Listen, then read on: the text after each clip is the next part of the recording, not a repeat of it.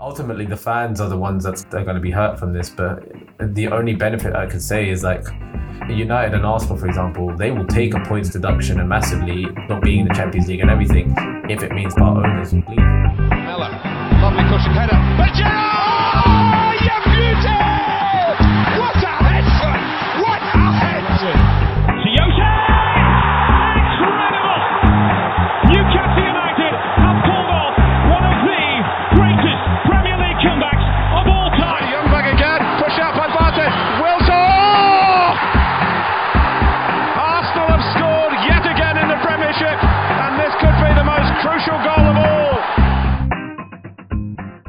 What's everyone saying? And you're listening to the Beyond the Gaffer podcast. You're here with your boy Kaj and your co-host Dinesh and Dylan.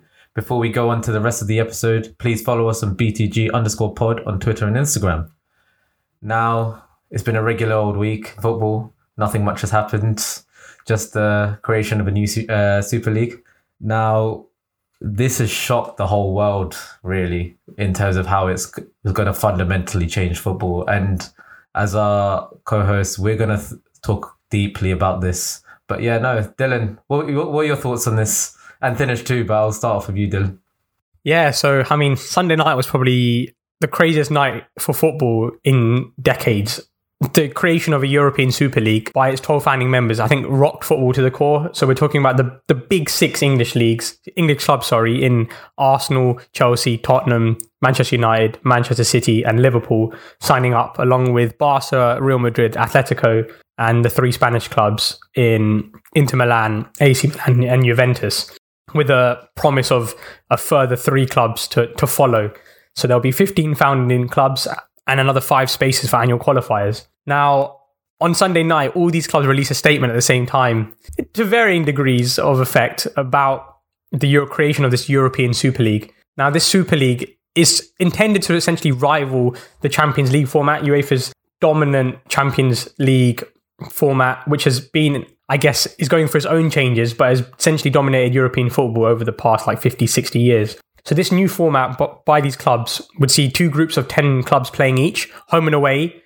And from those 10 clubs, from those 20 clubs, sorry, you'll be split into the top two separate groups, and then the top four of each group will go through. So you get the top eight clubs, and then there'll be like a standard knockout tournament where you get a home and away match like you do in the current Champions League format until you get essentially the winner. But the most probably controversial aspect of this the money aside was the fact that none of these clubs would be relegated from the Super League. You couldn't be relegated from this league. Once you're in it, you're in it. There were reports of these clubs signing up to contracts of about 20 to 30 years for this competition, and that the only new thing would be these five qualifier clubs coming through every year. And there wasn't quite an idea of how that would come about. A lot of these clubs on Sunday that we thought could be part of the European Super League, like some of the top German clubs like Bayern Munich, Leipzig, some of the top French clubs like PSG, all said they wouldn't join it. So I guess throughout the week, it got a lot harder to see where these clubs were coming from. And as we know, in the last 72 hours, it's completely, completely collapsed. Um, so what a dramatic week of football, hey? I mean, from all these owners coming out, taking a stand to create a new competition to rival UEFA's, We've, we've now we're now back to square one where we just have essentially UEFA's new UCL format. I don't know, Dinesh. What do you think as a member of a non-six club? Like, I don't know. How did how did you react to it? From obviously from me and Kaj's perspective, both our clubs were part of this Super League, but from obviously Newcastle weren't invited. But you know, how did you how did you find it?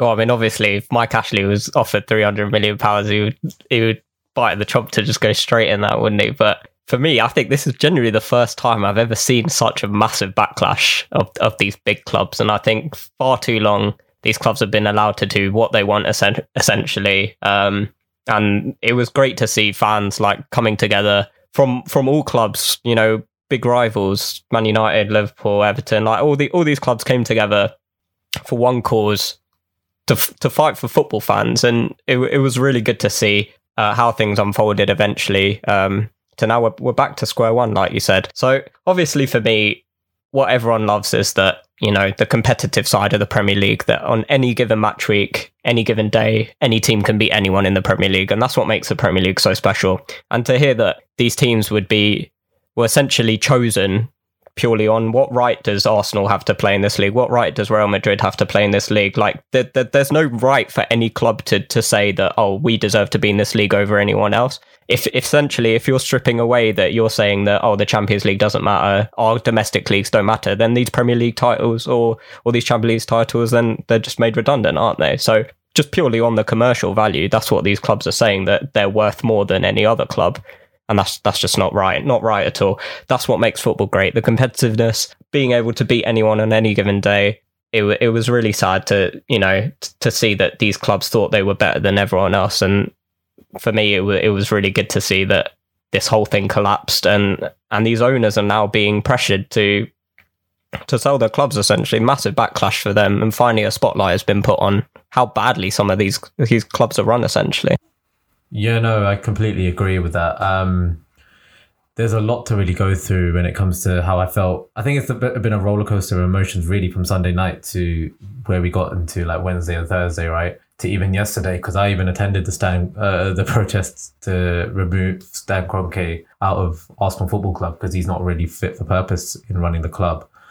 Um, I definitely thought that this was uh, an attack on uh, fair competition uh, in in football and what football is about, uh, and removing the community aspects of football and the idea of local fans. And I think COVID definitely accelerated this because these owners looked at the possibility of what these clubs could do now that and the importance of their local fans really compared to the global market, and they they really want to capitalize on that and try to really milk the cow. Or, or what's the term? Like milk the gold uh, golden goose get uh, something like that where they it's not it's not the great, best phrase that but it's the whole parable of trying to milk something until there's no, nothing left. And i just don't think they realized what the true value of football is in terms of be, uh, the the underdog beating the big the big teams and so on and so forth.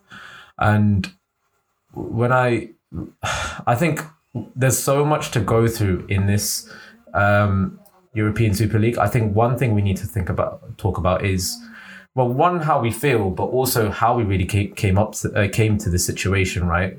Um, what are your thoughts on this? Okay, Dylan, and like what the big and how we really came came to this issue in football because I don't think football was ever in good health even before the European Super League was created. Yeah, no, I, I think you can't talk about the European Super League without talking about how we got here and why the timing is now. And like, obviously, the word of the year has been COVID, and I think that's definitely exacerbated bringing this into sort of play. But let's not forget, like Arsene Wenger called on something like this about ten years ago.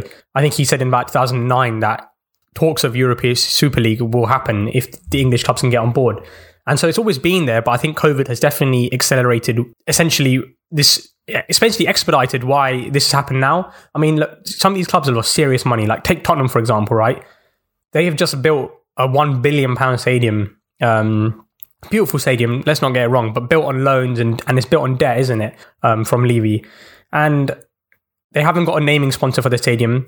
They've lost so much commercial revenue. All these clubs have, like Barca, Madrid, Liverpool. Everyone's lost money, obviously, during the COVID pandemic.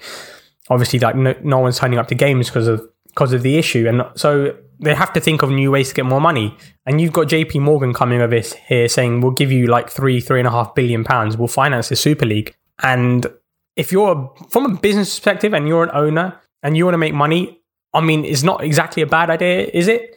I mean, if someone's coming to you saying, like, you've lost all this money during this last year, and someone's coming over to you and you're saying, look, you can, we can guarantee you this money based on these loans, you know, all you have to do is sign this contract and you're like, you know, forget about the fans and everything for now, because I guess that's what the owners did. They didn't think about the fans or anything. But from a business perspective, they just saw, right, the money's there.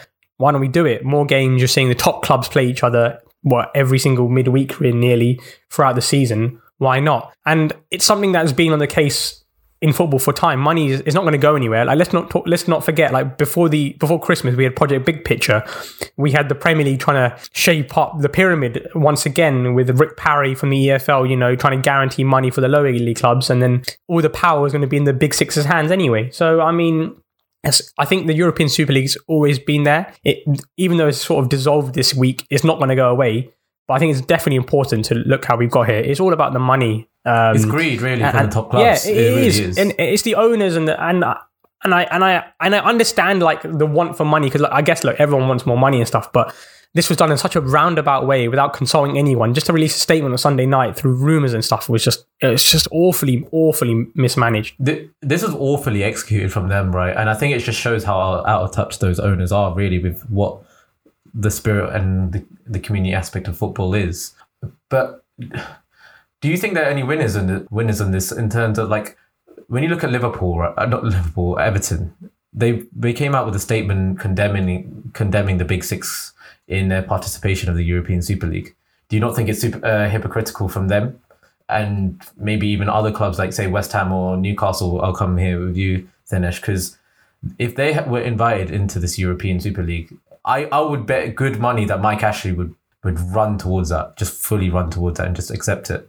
Do you not think? Yeah, don't yeah, don't get me wrong. Like we know, like some of these owners, obviously, if they were off- offered like such a lucrative deal, obviously that would be huge. That would be monumental for some of these clubs. But I think the key issue here is the competitive aspect of this tournament. The tournament just doesn't make sense. What everyone loves about the Champions League is that how often do you see AC Milan play Bayern Munich, for example, or Arsenal play Real Madrid. Like these sort of games are so special the that they mean so much more. Exactly, and these games are so special that if if it just play if you're just playing these teams every week or every month, like who wants to watch that? Like, no one will want to watch that after a while. Like, this is what I said. Like, if this tournament happened, people would get bored of it after a year. Like, who who like who would want to see like Real Madrid just beating just beating teams every week or Barcelona beating everyone every week? Like, there's just no competitive aspect, and I, do, I just don't understand why the owners felt like they could just neglect the domestic leagues. Like they were saying that, oh, we would we would focus on playing these Super League games as like our primary focus, and then the domestic games we would rotate and and you know just play it as like a secondary competition. I mean, I mean they wouldn't do that. I just think it would lead to that. I mean, I it, they could have very well just been a replacement of the Champions League, and they could have been full strength for both the league and the European Super League. It's just it did the places given that there was no relegation for some of the founding members. It put less impetus for those clubs to actually take an effort, like such as Arsenal. Like they didn't need to try and compete for first in the league, innit? But yeah, carry on. Sorry. Yeah, sorry. So yeah, I mean, I think it's also really important to say that obviously this is purely the owners. Like a lot of the, I feel like a lot of the the players and the fans and the managers like have been getting a lot of backlash from these clubs, and it's not their fault at all because I think. Especially the managers, I feel like they've been made scapegoats of these owners. The managers that are facing these press conferences, I think, like Jurgen Klopp, he didn't have a clue what was going on. Like he'd only found out on a meeting, like in the morning, like very briefly on the club. He had to he had to brief these players of what was going on, and he had barely a clue himself. And you could tell in that interview he wanted to say so much more, but he was held back because he knew at the end of the day he was an employee of this club. He knew potentially, you know, his job could have been on the line, and obviously, you know, if he was sacked or something off the back of it, there would have been a massive outrage from like the Liverpool fans. But these owners have just massively scapegoated both the players, the heritage of the club. Like these these owners do not own the club. The club is owned by the fans purely. Like and they're merely, you know, just fueling off off the heritage and the history and the brand that that's been created over hundreds of years for for these massive clubs. So I do genuinely feel for for the fans of the top six clubs and everyone involved because really the only people accountable here are the owners. Yeah, I mean, I do want to bring it back to you, Dylan, in terms of how you feel as a Liverpool fan and uh, in terms of how it tarnished really your name because I definitely have a few words to think of that. But I do want to bring it back to like how we got to this situation, right? Because football was not in a good a good place, and I think one of the big reasons we is come to this is because it's the increased amount of financial doping in the game, not just from Chelsea and the Man Cities, but the amount of money that's just come through from broadcasting rights and so on.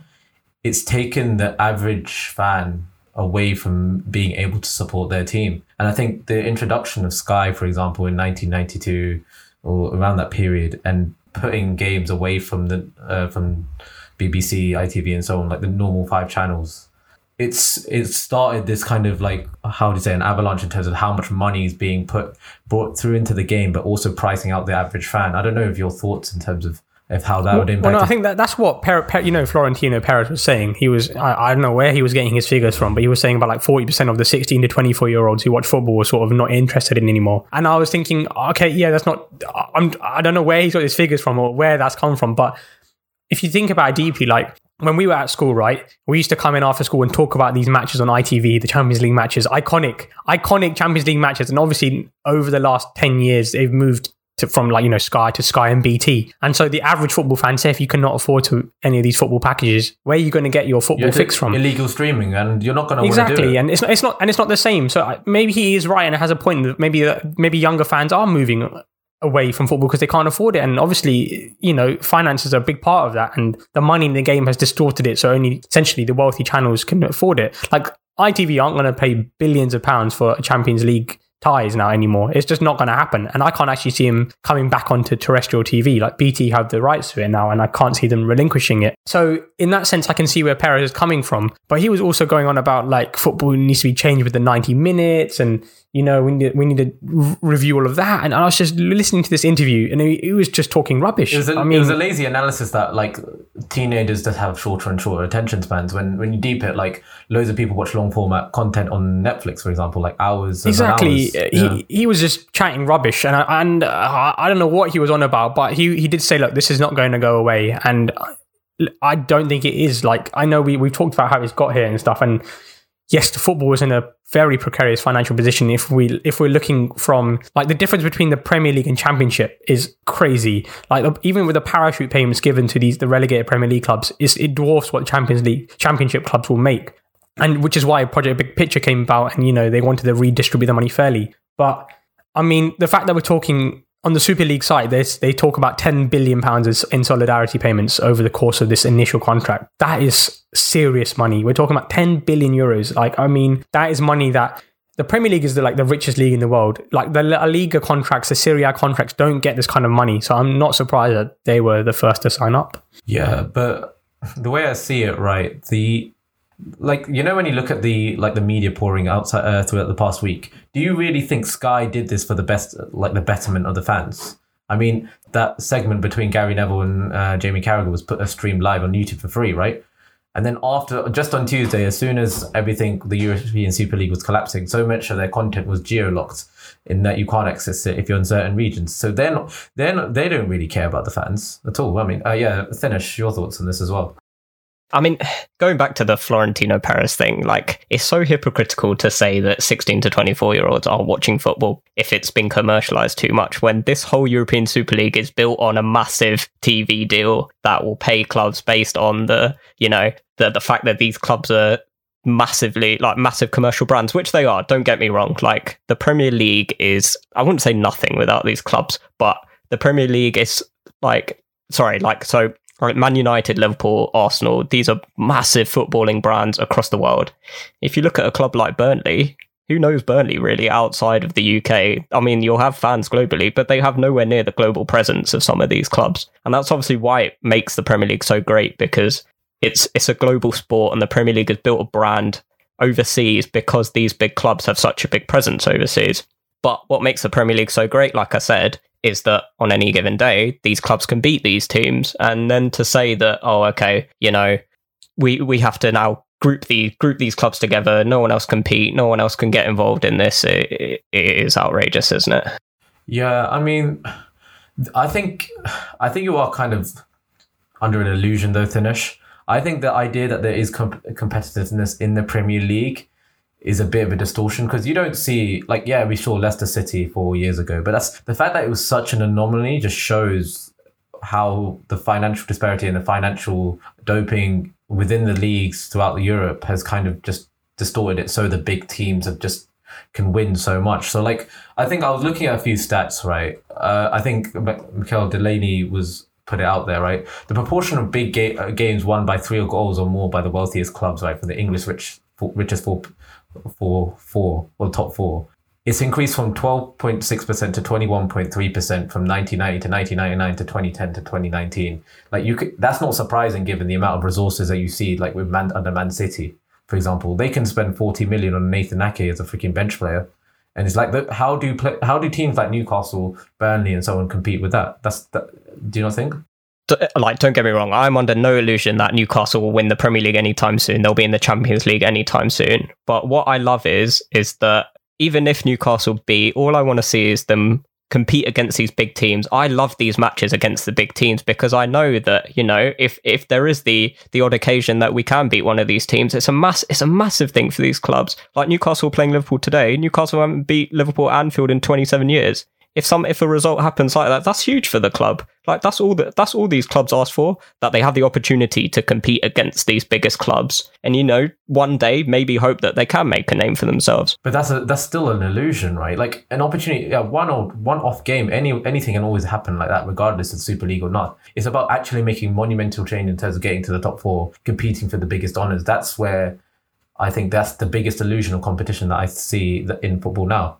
And that's I mean, the sad this. thing is, is that like money has taken over and dictated that. Like Man City, this was a team that you know was in League One at one point, and they weren't really competing anywhere in the Premier League until a rich owner came along, turned the club as completely. Don't get me wrong, he's done amazing things for both Manchester as a city and the club itself, like the infrastructure that they've implemented and the things they've done for local community has been incredible. But they're only in that position because because of money, isn't it? So yeah, it, I know Newcastle will really only progress is if if if they get a brand new owner who can pump lots of money into the club, and and it's sad that it has become that. But at the same time, I do think at this point that there should have an opportunity for, for any of these clubs, not just Newcastle, any of these clubs outside of uh, outside of the of the big six, you know, to have the opportunity to play in European football again. I, am with Dinesh here. Like, I mean, yes, every club should be a dream. And I know that you're right, Kaj. Like the Premier League, FA Cup, League Cup, they've all been dominated by like certain clubs over the last decade. In definitely the last it's decade, even that. more so over the last twenty decades. Well. Like look at the it Bundesliga. Is, it's true. Look at the Bundesliga. Look at I Serie A. Like Juventus and Bayern. It's, no, it's very true. I, I, I mean, like, you, like, yeah, you know, like Bayern Munich on for the what the ninth straight title or whatever. But I think you have to look. If you look beyond that, could you not say changes are coming? Look, we're talking about Leicester being in the Champions League for the first time since they won the league. West Ham are currently sitting in the European spot. Three years ago, Burnley went to the Europa League. Juventus are on the brink of potentially not qualifying for the Champions League next season. They've got a real real, real games coming up which could put them under pressure with Roma, Napoli, Lazio all behind them.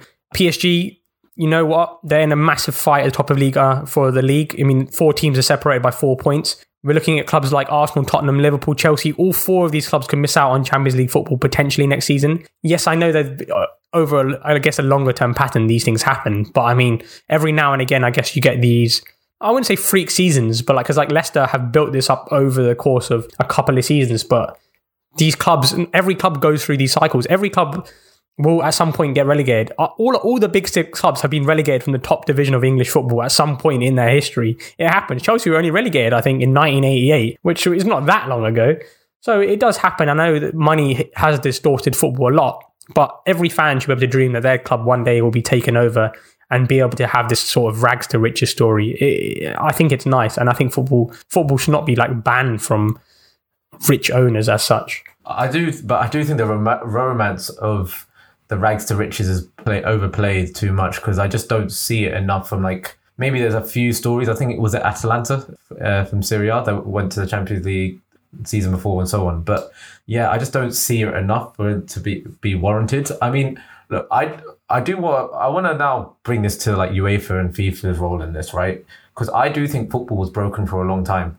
And they're they're the big contributors to why we have this European Super League, right? I think you could put a case in that this Champions League money that's so distorted and so big is kind of helped this big six accumulate all this wealth and just to stay become this powerful uh, for them to like ne- neglect the Premier League, for example. And it's the same with the other clubs in Real Madrid and Barcelona. But yeah, in other things as well, what do you think about them in terms of how they've kind of come out of this and also their impact on football and what they really stand for in general? I'm going to say that for me, the worst thing that's come out of this is the fact that UEFA and FIFA, in some people's eyes, have come out looking like the good guy. Yeah. And for me, that is the worst thing about this. So let's be clear here, right? This new UCL format is not the one. FIFA, I mean, they cannot have any sort of moral high ground. For example, right, the, the 22 man committee that voted on the Qatar and the World Cup in Russia, right? I think about 15 or 16 of them have either been banned for corruption, they've been indicted on criminal corruption, they've been involved in an FBI case, or they've been accused of some ethical ethical violation. Like migrant workers That- or free, like slave laborers. Yeah, I mean, look, Jack Warner and Chuck Blazer, right? Chuck Blazer, right? He was the massive, a massive crook in all senses of the word. He was a tax dodger. He was taking bribes. He was, he was like the epitome of everything that is wrong with football, right? And these, these are the people that eventually voted on the Qatar and Russia World Cup. This is FIFA, right? The pinnacle of football governing bodies. Even UEFA, right? We're talking about a, a new UCL competition, which we'll come on to later, that does not take into account anything for the players. We're adding like another 100 games to the schedule, all for money. And this is an organization who gave um, the Slavia Prague player who was, you know, racist towards um, one of the Rangers players in Glenn Kamara a 10 game ban. Kieran Trippier got a longer ban f- for his so called betting fiasco. Like, I mean, do, does anyone expect UEFA to really be on mo- such a moral high ground in FIFA? I mean, these these organizations are not what football embodies, in my opinion. I think they both have a, a lot, a lot of issues, and they're and they're, I think I think they're rotten from the from the top to the bottom, and a major, major clean out is needed. Yeah, we got rid of Sepp Blatter a couple of years ago, but like Infanti, Infantino wants to already and has pushed through this 48 team World Cup that's coming in 2026. UEFA are pushing through this new Swiss model for more games or more money coming in 2024. Next season, we for the first time we're getting a third Europa. We're getting a third European competition, Europa Conference League.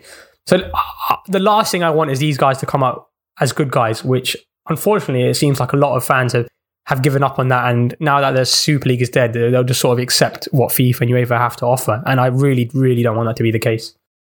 they're very clever in like posing the you know let, let let's let's expand these competitions. Let's let's make the UCL from 24 teams to 36 teams. Let's let's make the World Cup to 48 teams. Like it will always come across as oh we want to try and include more countries in the biggest competitions. But end of the day it's always about money isn't it? More games more money posted on these broadcasting deals. Like it like you said th- these guys are not the good guys. Can you believe that we're having the 2022 World Cup in Qatar a country that doesn't even In play winter. football? In, winter, winter. Oh, oh. This country doesn't even have footballing stadiums. They've built stadiums that they'll use once and they'll never play in again. The UK has the biggest and the best footballing infrastructure in the world. And when was the last time we hosted a World Cup? In 1966. It's unbelievable. I actually cannot believe that like this World Cup is actually still going ahead after everything that's going on. And that is just the epitome of why football is so broken at the moment and why these organizations think that they can still run and dictate everything that's going on in football at the moment. I think that's a unique situation now as well now because like even if fans protested against and we do it,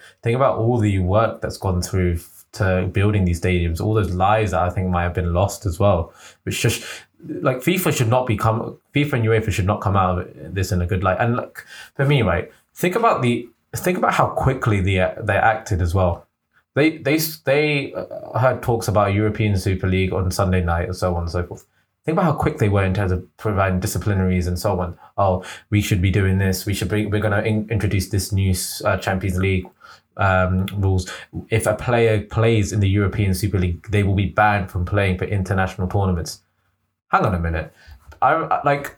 Where was this? Where was this when it comes to trying to kicking racism out? Like all they ever did was just they put that logo. Let's kick it. Let's kick it out out of our game. They've never really cared about it because ultimately it never cared about their their bottom line. Like think about like this. I think there's a guy called U- the UEFA executive Alexei Sor- Sorokin said that the the the ten match ban for Andrea Andrea Kudela, so the Slavia Prague guy, was correct and it was a waste of time to criticize the length of the suspension. So, d- like, think about like that. They're willing to give only 10 games for a player that was clearly try to kind of racist to, towards Glenn Kamara, but they can then ban a player just for, for life from an international tournament, just for the European Super League, and it was out of their control. I don't know. That's my thoughts on that. I mean, Dylan, do you have any more thoughts? Uh, because I just reiterated your points as well, right? No, I mean, I, don't- I, as, I think the pressure needs to be kept up on FIFA and UEFA. Like, I, and I really hope that this, with this new UCL format, I think like the most controversial bit has been the fact that two clubs are going to qualify based on past domestic coefficient, and I and I hope that section of it is dropped. I mean, personally, I would keep the Champions League format as it is.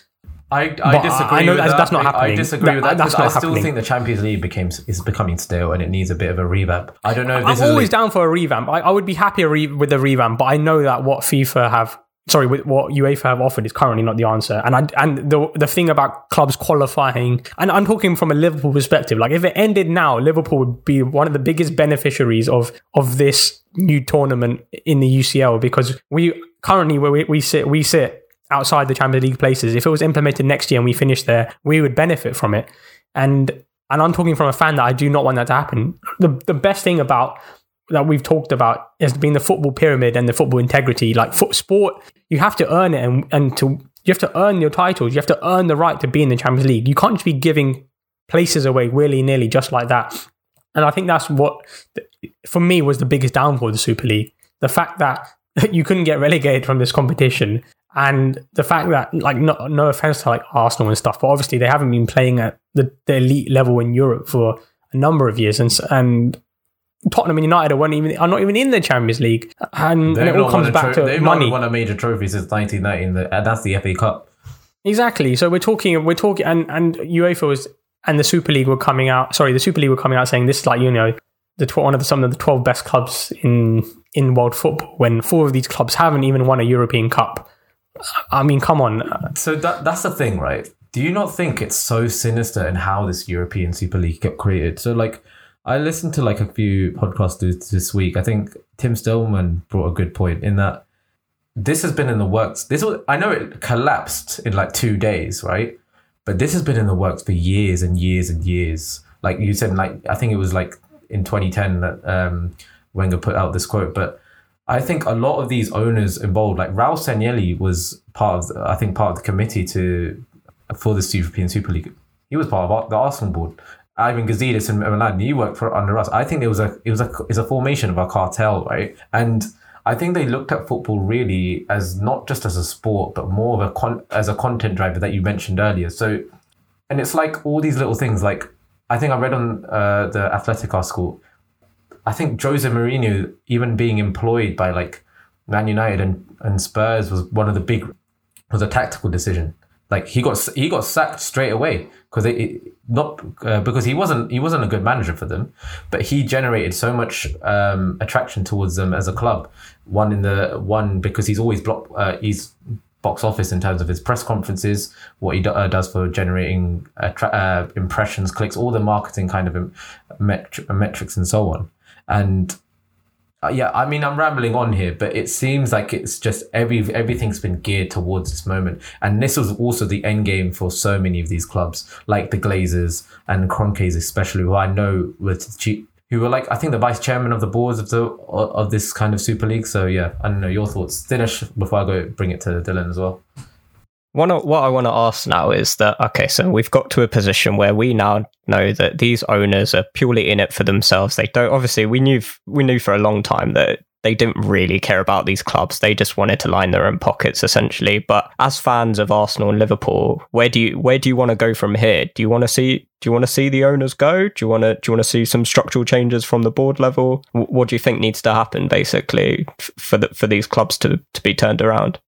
I was going to say that uh, there's some definitely big winners and big losers of this, and I think FSG are one of the biggest losers out of this. I know, I think FSG and Arsenal are the biggest, and I mean the biggest losers out of all of this. Because with F, FSG, they, I'm going to let you talk about this, but I felt like at least from a neutral, like, I thought they did a very, very good job in, ter- in bringing Liverpool back to the summit of uh, English football and European football, right? And I think the fans really uh, liked how they uh, managed managed this club, but this is this has kind of broken that relationship completely, right? And I just thought this is so unnecessary for them. At least with our, us, we none of our fans actually uh, liked how Kroenke managed our club, but it was completely opposite for you. But yeah, I'm going to talk about Arsenal in a bit. But yeah, your thoughts on FSG? I mean, fr- from a Liverpool perspective, I, I think the fact that we've obviously won the Champions League and Premier League over the last you know a few seasons has, has papered over some cracks. Like let's not forget when they, they they took over from other American owners in Gillett and Hicks, who who are awful, awful. They were hounded out, owners- weren't they? By the yeah, fans. they were handed out. They were awful, awful owners of the club. I mean, and we ended up we've ended up with more American owners. And like one of the I remember one of the first things they wanted to do was like raise ticket prices. and there was an absolute huge backlash against it. And I thought, oh my god, like I mean, the, you can't, you can never underestimate the power, like the power of fans, like as a collective. And eventually, they sort of rescinded on it. And obviously, Klopp came in and he sort of built this amazing Liverpool team over the last couple of seasons. And we've won the league in the Champions League.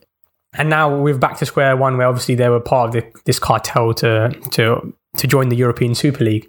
And personally, I don't think that they should be in charge anymore. Like, I, I mean, And is there any way back for them? That's what Carragher said. He didn't- I don't think there's any way back like, uh, is there any way back? Like, can, can you really repair? Like, I was thinking about this. Like, I was watching the Talk Sport debate the other day uh, between Parla and Robbie, and they were uh, sort of asking, is there anything that you know the owners can do to essentially bring the fans' trust back? I mean, I think uh, firstly, as fans, we have to get over this notion of like people as fans they always call for the biggest signings right? Like whenever i'm on like liverpool's twitter or whatever checking the comments or whatever there's always people asking like you know sign Haaland sign Mbappe. You cannot have have that as well as lowering ticket prices and everything. It just doesn't happen. Like the, the business has to make money and the money's going to come from somewhere to fund all these transfers. So i don't think you can have it you can't you can't have it both ways right? You can't have this owner signing every the best players on the planet without them raising ticket prices or something in some form. But I don't think there's anything the owners can do now that to come to essentially repair this relationship. Like the, the one thing I have to commend Henry on, he did. He was. I think he was one of the first owners to come out with a video apology of him explaining, you know, why it happened. But I think the line between the fans and the owners has gone. We're a club that prides ourselves of like you'll never walk alone and all that.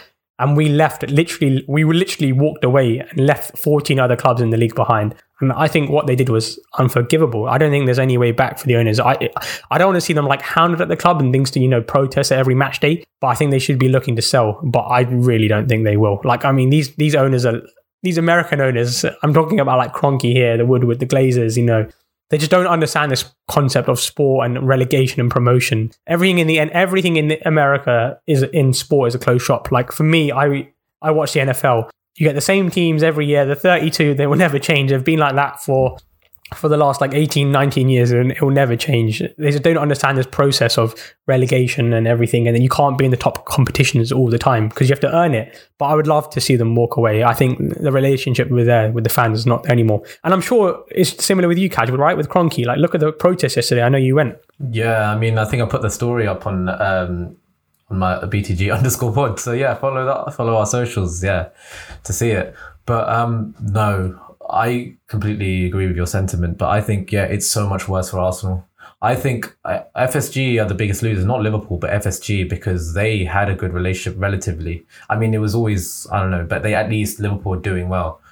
With understand Kroenke, Arsenal have deteriorated massively because before he came into the club, Arsenal were challenging the biggest trophies in world football. They went, they were winning. They came, they were challenging for the Premier League title. They went to the Champions League final, and uh, even like in the 07 08, we did really well in terms of going. I think we finished like 83 points, third, even with a really young squad. And there was a lot of potential that we had with a with a new stadium and so on. But under under him, like especially in the last decade, twenty, we have deteriorated from being just being a participant in the Champions League to not even do it being there, lose barely be, uh, making it to the top six. We're we're mid table. We're comfortably mid table, and we're not.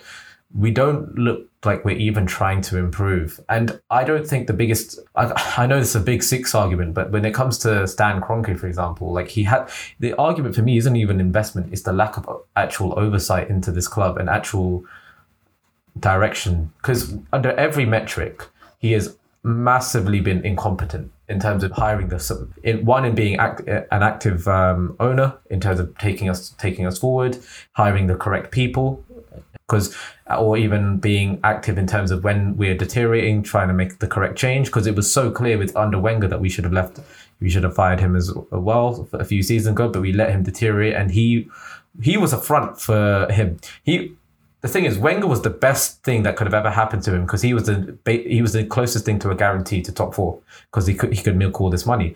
Once he left, you could see you could see what how Arsenal would become. They they fell apart, and I know it's an Arsenal rant here, but I think we're one of the biggest losers for this because commercial commercially in terms of commercial revenue, right? We're lagging behind the big six massively. This was our last chance, I think, to be in the go into a European Super League because they wanted to do it. This is going to come back again. And we could be like the Everton now if we carry on in, under this stewardship. We'd be looking from the outside in, and there'll be another club, maybe Leicester City, who could take our place, and then we would complain about that because we are just not going in the right direction. And the fact that they tarnish the brand's uh, brand, like think about like this: why would you want to play for Arsenal Football Club? Think about last year; you had to take a pay cut just because of the pandemic.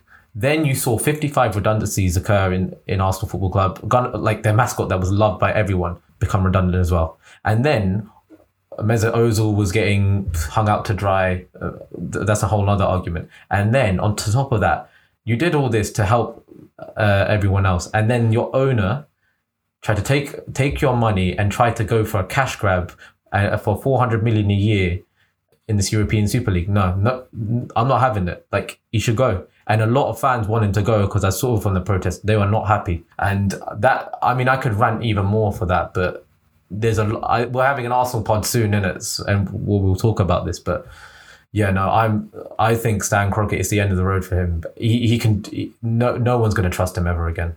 No one. I don't think so. I'm gonna I'm gonna move it away now from yeah. the European European Super League, and like, I'm gonna give it to you, Dinesh, as a you yeah. know non Big Six fan. Like, what do you think the punishment should be for these clubs? Should it be for the clubs, the owners? I guess. What do you think? What do you think would be appropriate? As you know, obviously a Newcastle fan looking in, what do you think should be and would would be the right thing to do? Mm, it's. A, I feel like essentially after this has all collapsed, like the clubs have just come back in, and there's almost a feel that you know nothing's really happened, and we'll just continue as normal, and everyone just forget about it. No, we're not going to forget about this. When when I saw like this this European Super League might happen, I was genuinely like, if you want to go, go. Like we'll carry on competing and we'll carry on, you know, playing in the Champions League if that's still going on. And I was genuinely ready just to see these clubs go. So for me, I think there has to be a level of accountability and a serious level of accountability. I think maybe the after I thought about it, maybe the clubs themselves shouldn't be punished as such because this was really on the owners. The clubs didn't decide this. This was purely on the owners. I'm going to touch on that, well, but why? Why do you think? I know it was the owners, but do you think like look at all these clubs that have lost points over the last couple of years, like Luton, Palace? They've all gone to administration and they've been docked thirty points maximum. I mean, like, it, it, uh, they weren't the fans' fault. The fans got punished. Money, right? You can't dock them. Exactly, it's money. Yeah. Should, should, should the clubs? I'm just intrigued to know why you think that. Why shouldn't the so clubs I, be docked? I would say the primary the primary punishment should be a very very serious fine for these owners because purely this was a commercial incentive for them and they should learn the value of money and you know taking money away from them will will go in you know it it won't hurt maybe some of like the man cities etc but it will hurt them don't get me wrong. A points deduction would be good because i think again it would show the true value of We'd competing in a champions in a, in a champions league. Well yeah do you know what i mean? Like a lot of these clubs would not qualify for champions league if a 10 point deduction was given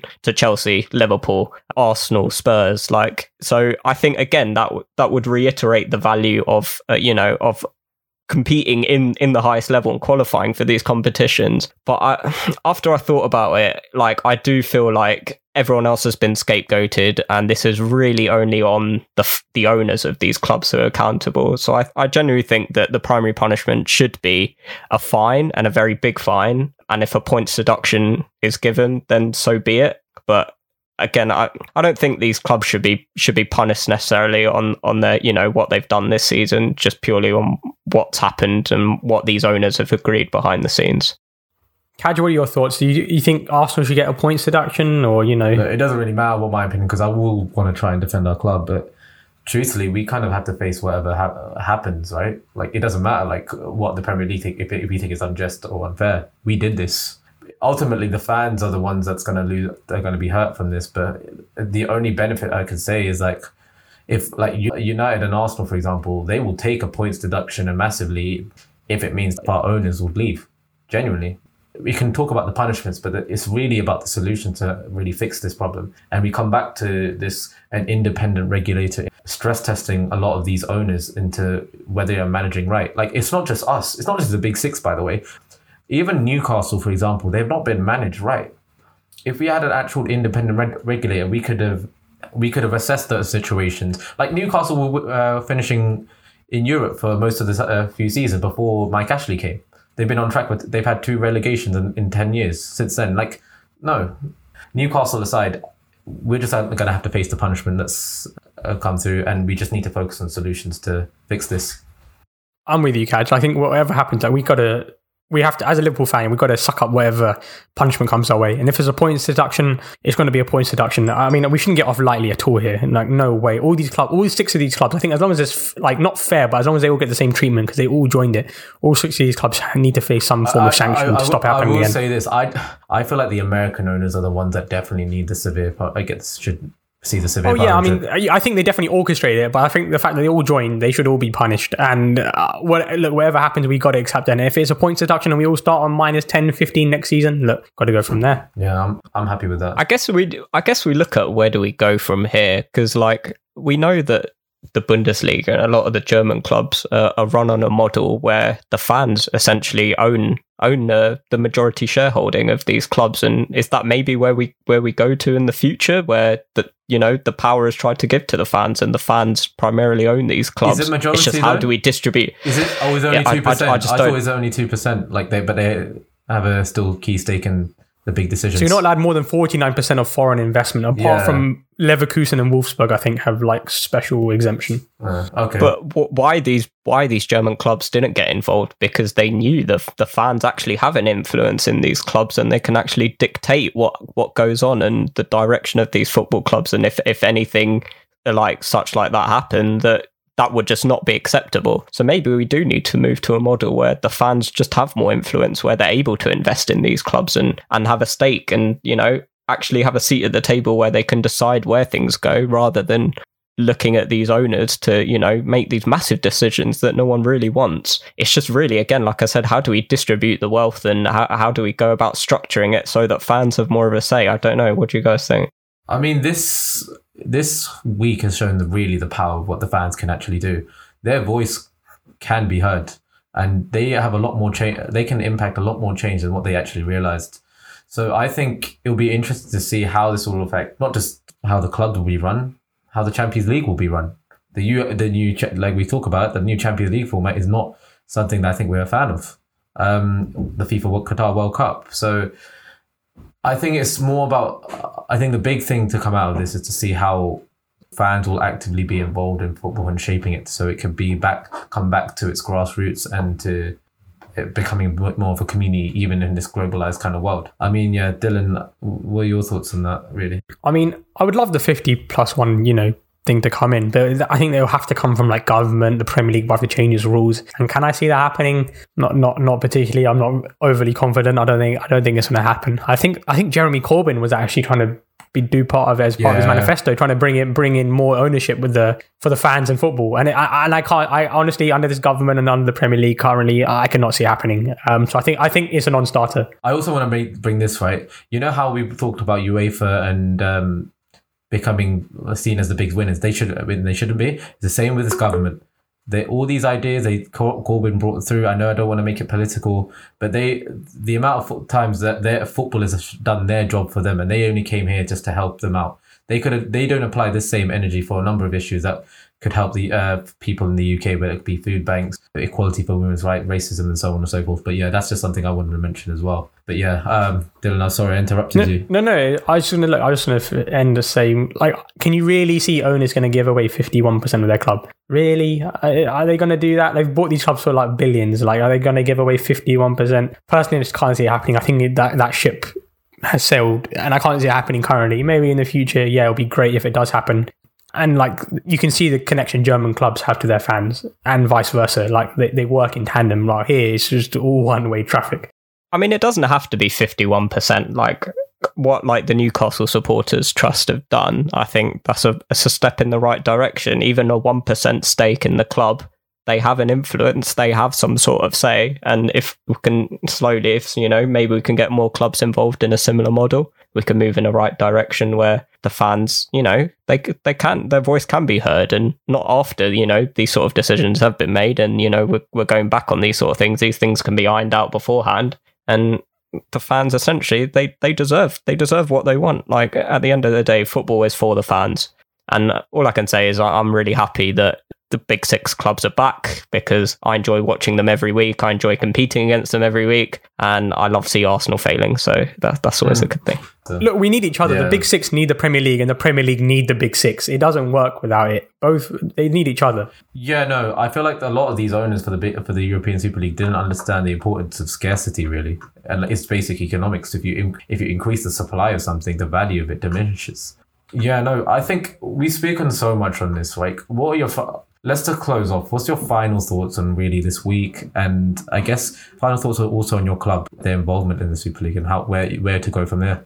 So, from a football perspective, it's actually been a really exciting week. Like I, to see fans get rallied up on one collective issue, from like literally all fans to get behind it, was actually something really, really nice to see. Like, and the fact that fans of the big six clubs as well got behind it was brilliant. The protest at Chelsea, the protest at Arsenal yesterday was good. It was actually very, really good to see. About the Super League in general, don't think it's gone away. It hasn't. I'm telling you now. I wouldn't be surprised in the next like ten years or even probably sooner. A, a new revamped structures come out. Like Perez has already come out and said these clubs have signed a contract. Nothing's changed. We're just gonna have to rework it a bit better. I, am loving the Thanos vibe with it. I, I, can't lie. On a neutral, I love chaos. I do love the idea of just like this big villain and it's like end This guy, I Avengers, swear, this guy's so out of touch. Through. Avengers, everyone coming through just to defeat this big villain, in it? Yeah. This guy, even Agnelli as well. That guy, I, I could do a whole episode on this Andrea Agnelli, right? I mean, but oh god, this guy was this guy was in charge of the ECA, representing like 200 clubs, and then he resigned as president to take over the Super League. Oh, this guy, I have I, the words to describe this this Italian mafia guy. Uh, it's just it's something else. But yes, the ESL hasn't gone away. It'll come back in a new format. I'm not surprised. The COVID thing is definitely the reason why it's come about, in my opinion. And, you know, if clubs continue to hemorrhage money like this, there'll be an issue. I think uh, for in a separate pod, we definitely have to talk about this new UCL format. It's definitely not the one either. Increasing another 100 games for all these players without getting consulted, more fixtures, more money. UEFA and FIFA aren't the good guys. And I guess to wrap up on like a Liverpool's perspective, I mean, it's not been a great week for the owners, let's be honest. I mean, I'm, I'll be, I think they will be hounded out of the club, or at least there'll be pressure on them. I don't think they will sell up. I can't see. The money they've made on Liverpool is enormous. I think they probably must have made like five or six times their investment. And I think they'll just continue to grow as we as a club grow. Um, but there, there will be pressure on them to sell. But I, I, wouldn't be surprised when the fans come back if there are protests. Like, what do you guys see? Do you think? Do you, yeah, Dinesh. What do you think? I'll wrap up the ESL. Do you think? Do you think it's done? The worst idea in football history, I think, straight up. But that, that I think simple as it. You know, as as someone who who's a fan of of a club that's not part of this big six, it, it, was really refreshing to see that the power can be taken away from these big clubs. I think in future meetings, maybe these these directors who are attending just won't be taken as seriously as they would have, and they won't have the influence that they would have had previously, which is always good to see. I think this has also shone a uh, you know a, a big light on the Premier League that they've allowed these owners to come in and take over and you know manage the power of these clubs and all of a sudden these clubs have said, okay, yeah, we're gonna we're gonna get up and leave. I thought that was that was that was uh, that was really interesting to see that they've been stabbed in the back as well. So the Premier League, there there there definitely has to be something something changed there as well. They they've been massively influenced by these big six, you know, these owners and the wealth that they've brought, and there needs to be some sort of power sort of free structure there. So it's refreshing to see that, you know, the fans ultimately do have the power in the end. Money cannot dictate everything. And we'll see where we go from here. But I'm, I'm happy. I'm happy we've got some normality restored. Yeah, no. Um, when I look at this, it's been a painful exercise for I think a lot of people involved. I'm happy that a lot of these big clubs have who try to break away, basically have an egg on their face. I think they didn't. Re- I don't think they understand what the sport was about, and they tried to take it away from them. And it definitely diminishes the attempt for a Super League happening in the future. But I don't. I agree with Dylan. It's not the end. The way to go from here, I think there needs to be a reality check, and so many things need to be evaluated in football because it's not like this isn't. This doesn't mean football's fixed now. There's so many issues: racism, the, uh, the Qatar World Cup, in terms of the corrupt, in terms of corruption, even also in terms of how we can it like we talked about improving football in terms of its global audience.